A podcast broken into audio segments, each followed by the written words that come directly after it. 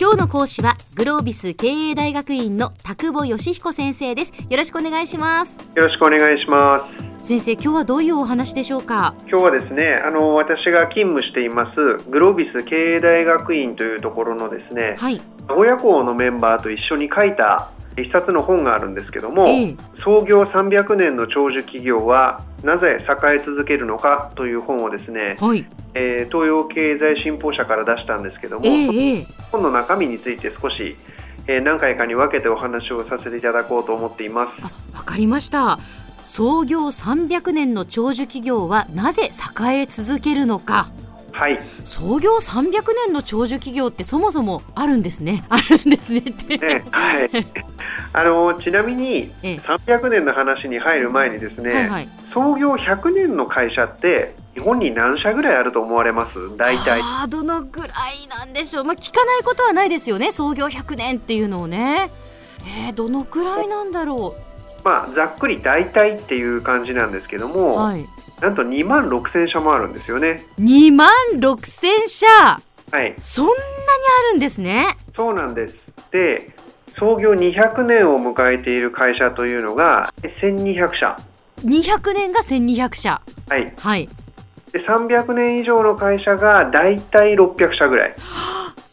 創業300年の会社は600社ぐらいあるんですかはい。えー、知らなかったですで400年超えた会社が190ぐらいほう500年超えた会社でもなんと40ぐらいあるんですよねあそうですかもうあの日本というのはですねちょっと考えられないぐらいの長寿企業大国なんですで創業200年を超えた会社のええ40%から45%近くが日本に存在してます、世界の企業の中で200年を超えた会社の40%以上が日本なんですかはいとてつもない数なんですよねえええそれであの本屋さんとか行くとですねはい長寿企業に関する本とかええ創業100年の本に関する本というのはたくさん出てるんですけどえも、えええ今回あの私たちが本を書くときにですえね、はい100年の企業ってええあのうまくいくとおじいちゃまが創業されてお孫さんが経営してるぐらいの感じなんですよねうんなるほどなるほど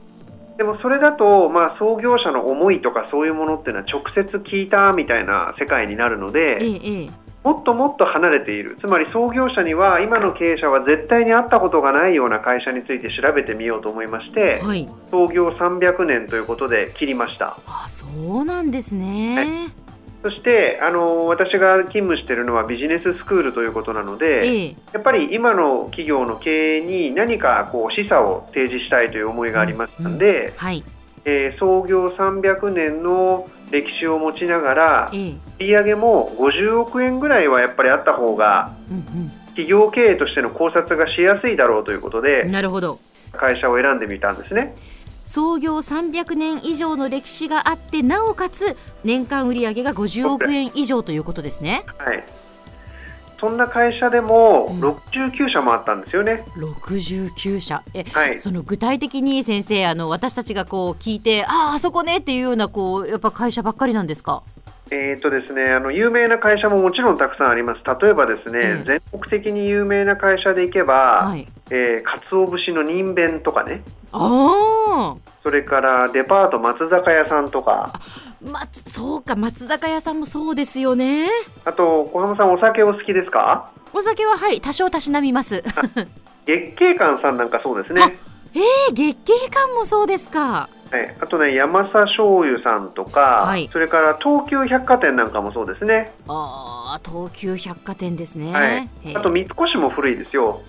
はいはいはいでそんな会社をですねんいろいろ対象に調べていこうかなという研究をしたんですが、はい世界で一番古いと言われている企業も実は日本にありますへえどこのどういう会社なんですか金剛組というですね、はい建設会社なんですよね建設会社はい、金剛組はい、この会社はですねなんとできたのがはい西暦でいうと578年今から1400年以上前に作られた会社ですちょっと待ってください578年はいということはですよ先生大化の改新が645年ですよねはいそれより前ってことですか そうですね、もうなんなんか歴史ですよね、本当にね。本当はい。すごいですね。とあるお醤油屋さんにですね、インタビューに行った時は、はい。こんな会話から始まりました。田久保さん、うちの会社はねって、うん、大阪夏の陣の翌年にできたんだよね って。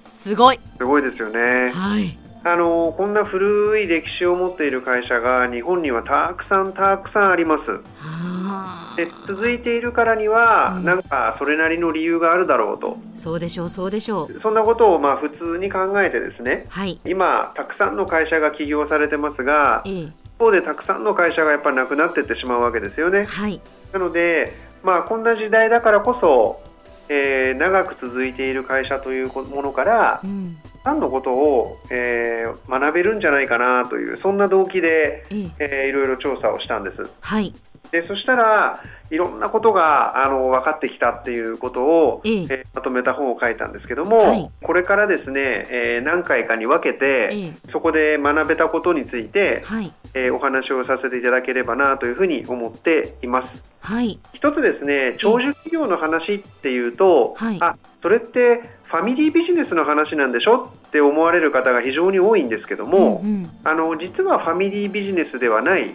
もう上場している会社とかですねええ、作った一族がもう経営から完全に手を引いているみたいな会社の中にもですねええ、非常に長寿企業になっている会社なんかもたくさんあるので、うん。あのぜひうちの会社はファミリー企業じゃないからねということであの興味を持っていただかないということではなくですねええ、いろいろ楽しんでいただけるのではないかなと思っていまああ、そうですね。す。はい、自分の会社ももしかしたら今後長くその栄えてそして300年以上続く会社になるかもしれないそのためのヒントとして捉えてあのシリーズで聞いていただければなというふうに思いえます次回以降そんなことで、えーお話をさせていただければと思っています。わかりました今日ははいもうまず、まあ、概要といいますか大体その創業300年続く長寿企業が日本にどのくらいあるのかということも知りませんでしたがそういうことを教えていただきましたはい、次回からいよいよ中身に入ってまいりましょう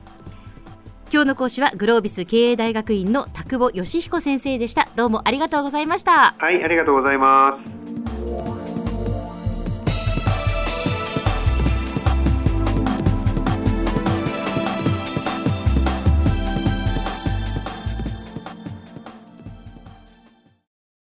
ゾクゾクグイグイメラメラつながるゾワゾワハラハラメキメキつながるズキズキモワモワほかほかつながるキリキリザワザワキュンキュンガンガンワクワクウズウズドキドキバクバク九州人のいろんな気持ちつなげます九州から輝こうキラキラつながる「キューティーネット」